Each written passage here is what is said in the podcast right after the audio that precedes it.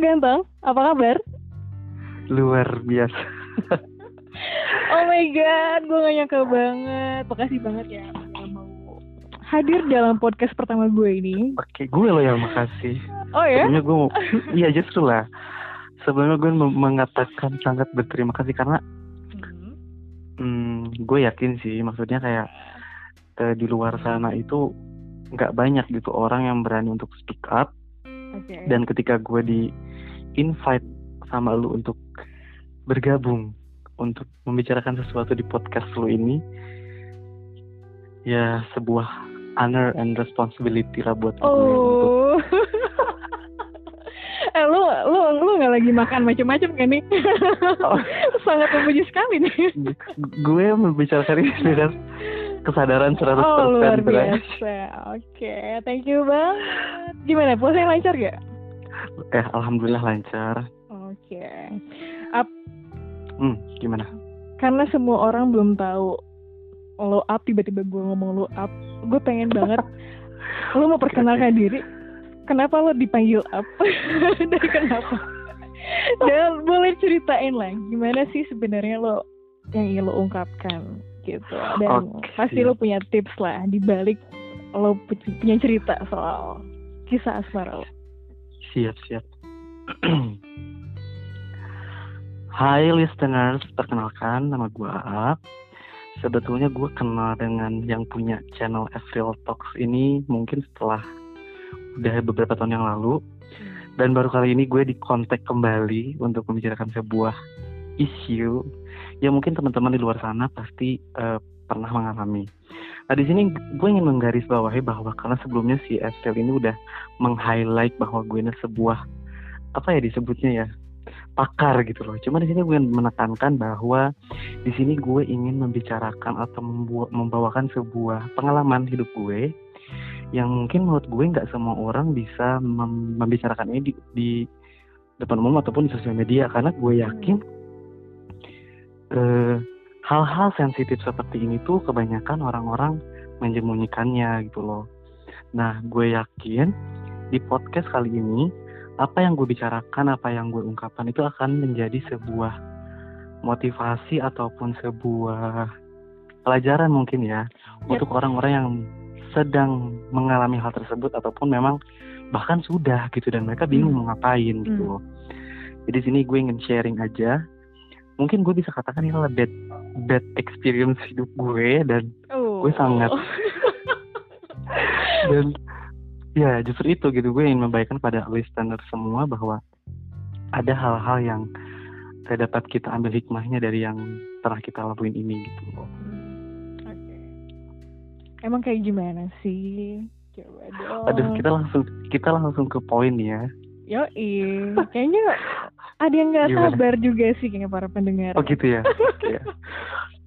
Jadi kalau misalnya Oke. kita ambil singkat cerita nih ya, sebetulnya kejadian ini itu berawal sekitar it's been two years ago dua tahun yang lalu. Wow, baru baru-baru ini sih. baru baru lah ya. Nah, Hmm. ketika gue ketika gue masuk ke salah satu universitas di Tangerang, Mm-mm.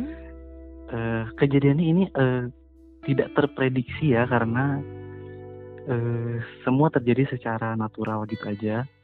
Jadi di suatu hari itu gue ketemu seseorang yang memang dia orang baru, belum pernah gue kenal sebelumnya. Dan ini pun gue dikenalkan oleh temen gue gitu loh. Hmm. Yang awalnya kita itu kenalan hanya ya oke sekedar teman biasa gitu loh. Hmm. Cuman suatu hari dengan gue nggak tahu ada faktor apa yang membuat gue untuk lebih eh, intens berhubungan berkomunikasi maksudnya ya berkomunikasi sama si orang ini sehingga gue itu kenal kurang lebih sekitar dua bulan ya nggak nggak lama gue kenal dari dia Mm-mm. dari awal kenal sama dia Oke. tiba-tiba kita mendecide diri kita untuk oke kita eh, istilahnya menjalin suatu hubungan lah gitu. Oke. Nah meskipun hal itu terjadi, maksudnya dengan secara cepat itu Mm-mm. Ada alasannya gitu loh. Dua bulan itu ya? Eh, eh, dua Hmm. bulan, maksudnya gini loh. Pasti kan orang-orang mikir kok ini orang dua bulan udah kayak oke take in relationship gitu ya. Mm-mm. Cuman di balik itu tuh kita ada alasannya gitu loh. kalau boleh gue katakan alasannya itu memang dari pertama gue kenal sama orang ini ataupun mungkin dia kenal sama gue kita merasa bahwa kita sama-sama oh mungkin ini yang we are what looking for gitu apa yang Hmm. kita Lo awalnya menganggap itu ya? iya betul Oke. gue akhirnya menganggap karena kalau misalnya kita lihat dari sikap kepribadian kebiasaan gak ada yang aneh sama sekali Hmm. tidak ada yang membuat gue ragu untuk kayak oke gue tahan dulu deh gue Hmm. perpanjang untuk Lo sangat percaya lah ya sama Hmm. dia. Hmm. atau mungkin faktor kedua gue gue masih istilahnya disebut eh, kalau bukan remaja juga bukan ya cuman Hmm. maksud gue tuh kayak ya gue juga nggak tahu faktor apa yang membuat bisa sehingga gue bisa langsung gitu take in the relationship sama orang ini oke singkat cerita gue jadian lah sama orang itu dan Mm-mm. eh, ini gue doang yang ngomong dia bercerita dia Aduh, lanjut. Oke, terus eh kalau gue ceritakan sangat detail ini akan panjang sekali kayaknya ya podcast pertama Gak ini. apa-apa. Pokoknya seenak lo, asik lo aja. Oke, Gimana siap. caranya semua pendengar itu tahu tips lo nih Iya. menghadapi orang yang lo hadepin Oh, iya. itu. Wow. Gue pengen tekankan sekali lagi buat Hmm. listener di luar sana, kalau misalkan Oke. kalian ngedengar podcast ini mungkin mereka men, me- apa, mengira bahwa kok ini agak-agak eh, gimana ya sensitif atau gimana. Cuman kita Hmm. lihat dari sisi eh, ini ya informatif atau sisi edukatifnya ya karena yang gue bawakan cerita hari ini adalah gue ingin membuat teman-teman listeners di luar sana Mm-mm. mengambil hikmah gitu loh dari Iya. apa yang pernah gue eh, Alami. alami gitu Mm. loh. Oke back to the story. Mm-mm. Setelah gue berpacaran, Mm-mm. berhubungan gitu ya, itu sekitar dua bulan pertama biasa aja. Maksudnya ya, ya selayaknya lah kita masih fall in love, Hmm. sering apa namanya kabar-kabaran, chatting secara intens setiap hari. Wah masih romantis banget lah ya pokoknya. Nah, itu Hmm. lagi romantis-romantisnya gitu lah Hmm. dari bulan pertama kedua gitu. Cuman ke sini ke sini, ini kan posisinya gue lagi kuliah nih ya. Mm-mm. Nah, ya tau lah ya anak-anak kuliahan gitu loh maksudnya kayak. eh, dan kebetulan si pacar gue ini adalah eh, usianya ini lebih tua dibanding gue. Beda berapa tahun tuh? Tuh. Berapa ya? Aduh, gue lupa nggak inget. Intinya Hmm. dia lebih lebih dewasa dibanding gue. Mm. Nah, eh, yang namanya zaman-zaman mahasiswa gitu ya, Hmm. mungkin orang-orang juga yang masih zaman-zaman mahasiswa merasakan gitu loh. Yang kan kalau gue di sini perantauan gitu kan, gue kuliah ke sini Mm. eh, dengan diri gue sendiri nggak pernah nggak ada keluarga di sini gitu. Mm. Sehingga ada beberapa faktor yang membuat gue kayak eh, oh oke ternyata gue punya relationship sama nih orang agak ada hal-hal yang bikin istilahnya ada untungnya gitu loh kalau kasarnya ya Mm. gitu. Nah hari demi hari gitu, gue jalanin yang namanya pak hubungan pasti ada masalah lah ya ada ada sebuah konflik gitu loh. Nah memang karena mungkin kita itu sejak pertama sudah membuat hubungan ini dengan baik gitu loh maksudnya kayak nggak ada yang nothing eh, wrong gitu loh nggak ada yang sama Hmm. sekali aneh Mm. jadi kita tuh saling terbuka satu sama lain gue terbuka dan dia pun sama terbuka terhadap gue gitu loh mau itu tentang keluarga kita tentang kehidupan kita tentang pokoknya apa pun lah itu kita selalu sharing setiap hari gitu loh Dan lo nyaman banget ya saat itu ya? di saat itu gue Hmm. nyaman karena Oke. gini loh kebetulan banget di saat gue menjalankan relationship sama orang ini Mm. gue nggak ada orang yang bisa gue ceritakan gitu loh tentang keluh kesah hidup gue gitu loh Mm. Hmm, Dan kebetulan di tahun 2018 itu adalah tahun di mana ya gue lagi eh, apa namanya lagi transisi lah ya menuju sebelumnya gue sebelum kuliah ini udah kerja Mm. dan ketika gue kuliah lagi itu berarti gue tidak punya penghasilan dong gitu loh Iya. istilahnya ya perpindahan lah dari yang biasa kita pegang duit sendiri sampai ya gitulah Mm. ke yang student life gitu loh Hmm. istilahnya. Nah, setelah kita udah sharing banyak hal yang kita ceritakan tuh sampai suatu titik di mana gue gue ini kan waktu kuliah gue tinggal di asrama nih ya Mm. di kampus gue itu sistemnya ada dormitory jadi untuk mahasiswa-mahasiswa yang di luar domisili kita Mm. disediakan eh, asrama gitu loh nah suatu hari gue adalah masalah sama temen asrama gue sekamar gue Hmm.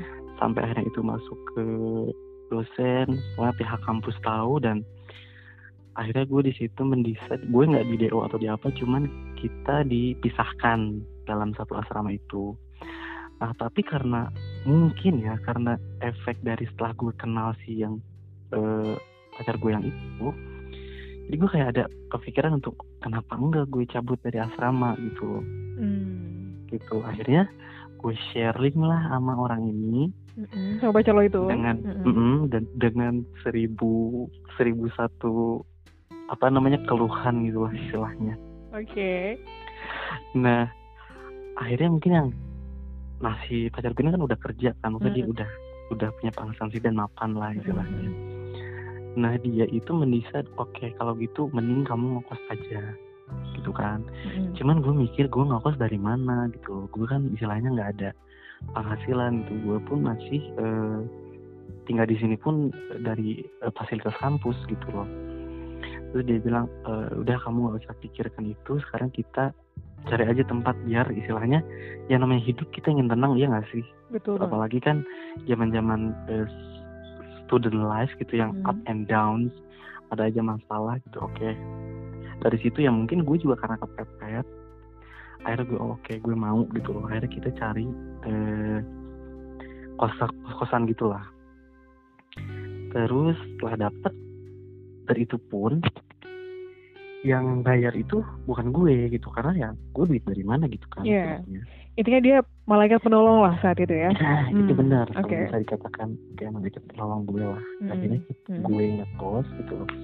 Meskipun kos-kosan ala kadarnya, tapi ya setidaknya gue bisa istirahat setelah pulang kampus gue istirahat gitu nggak ada gangguan dari teman-teman dan lain-lain gitu gue gue pun belajar pun gue tenang gitu karena Mm. tempatnya memang privacy apa privat gitu loh untuk gue sendiri makin ke sini makin ke sini eh, jujur gue tidak pernah meminta hal-hal yang memang gue butuhkan gitu loh Mm. ke pacar gue ini karena gue pikir selama itu gue masih di apa misalnya selama gue masih bisa dapatkan dari keluarga dari orang tua gue kenapa enggak gue untuk beli sendiri gitu untuk dapetin sendiri cuman Mm. di posisi saat itu si pacar gue ini sangat amat perhatian gitu Mm-mm. dia memberikan misalnya anak-anak anak kosan gimana sih Iya, iya. dia sewajarnya gitu. memberikan semua apa yang lo butuhkan lah ya. nah itu Oke. lah padahal gue Padahal lo nggak minta. gue, gue tidak minta gitu Oke. loh. cuman ya eh, balik lagi ke zaman zaman kita masih mahasiswa gitu Mhm. apa pun yang kita dapat ya kenapa enggak kita nggak terima gitu ya Iya, sih? iya, iya. Wajar lah ya saat waktu lo nah masih gitu. mm, Oke. nah oke setelah dengan beribu kebaikan gue pun sampai bingung gitu ini orang kok baik banget padahal kan istilahnya eh, istilahnya apa sih yang dicari dari gue gitu loh kan Iya, sampai baik banget sama lo ya kan. Eh, eh, baik Ke- eh, jangankan sampai hal-hal ekonomi itu ya masa hal-hal finansial yang dia berikan ke gue cuman dari hal-hal lain kayak misalkan kamu eh, istilahnya kuliah yang benar dan lain-lain kayak itulah istilahnya ngasih ngasih wejangan yang Yang memang positif positif Mm-mm. buat gue gitu loh. Makanya gue mikir ya kenapa enggak gitu gue mendengarkan perkataan dia gitu loh. Cuman titik di mana semua itu terbalik gue nggak tahu apakah memang ini sebuah topeng apa gimana gitu loh. Cuman ada suatu titik di mana ketika jadi waktu zaman zaman semester berapa gitu gue deket sama temen gue ini temen gue gitu loh. Mm-mm. dan memang kita dari jurusan tapi kita akrab gitu loh. Sering intens chat dan yang lain. Nah ketika dia waktu itu gue lagi apa ya lagi makan kalau nggak salah di sebuah restoran bareng dia dia di belakang eh, di samping gue kita lagi pesan makanan tuh. Terus tiba-tiba WhatsApp masuk dari teman gue ini teman kampus gue ini Oke. WhatsApp masuk bilang eh ya nanya kabar lah gitu istilahnya kayak oke nanyanya itu nggak biasa sebagai seorang teman gitu loh Mm. emang kita pun kalau gue kalau gue bayangkan nggak tidak sedekat apa yang seperti pertemanan biasanya gitu loh ngerti gak sih Hmm. ada hal-hal eh, bisa dikatakan hal-hal yang lebih lah istilahnya ya dari pertemanan. Kelihatannya mesra lah ya temen lo sama Nah. pacar lo ini ya. gue itu maksudnya Hmm. gue sama gue sama si temen kampus gue ini Hmm. nah si pacar gue ini mendengar eh, melihat lah chat-chatannya gitu Hmm. Terus itu dia tanya dong ini siapa gitu padahal kita pun tidak ada hubungan sama sekali gitu kita cuma ya udah chat chat chat chatting chatting biasa aja gitu Iya iya iya. Nah di situ gue jelaskan dong ya, ini teman kampus gue gitu. Terus dia akhirnya gue nggak tahu gimana caranya. Itu pun bisa gini loh namanya pun nggak gue kasih tahu tuh si teman kampus gue ini gitu loh. Tapi yang namanya orang penasaran kali ya dia bisa ngedapetin sosial media temen gue yang ngechat gue ini. Gue pun heran. Padahal nama kontak yang gue simpen di handphone gue ini berbeda dengan nama sosial media dia gitu loh Oke. jadi nggak make sense dong kalau misalnya dia cari-cari nama dari nama kontak telepon gue iya nggak sih Hmm. nah suatu hari gue nggak tahu di- gimana caranya tuh orang dapetin kontak dari temen gue ini akhirnya si pacar gue ini melabrak istilahnya lah Oh my ngelabrak god. ngelabrak dari DM Instagram Oke. dan itu gue nggak tahu posisinya. Gue belum tahu Hmm. sama sekali. Nah tapi eh, yang gue anehkan adalah sikap si teman gue ini. Hmm. dia berubah gitu loh.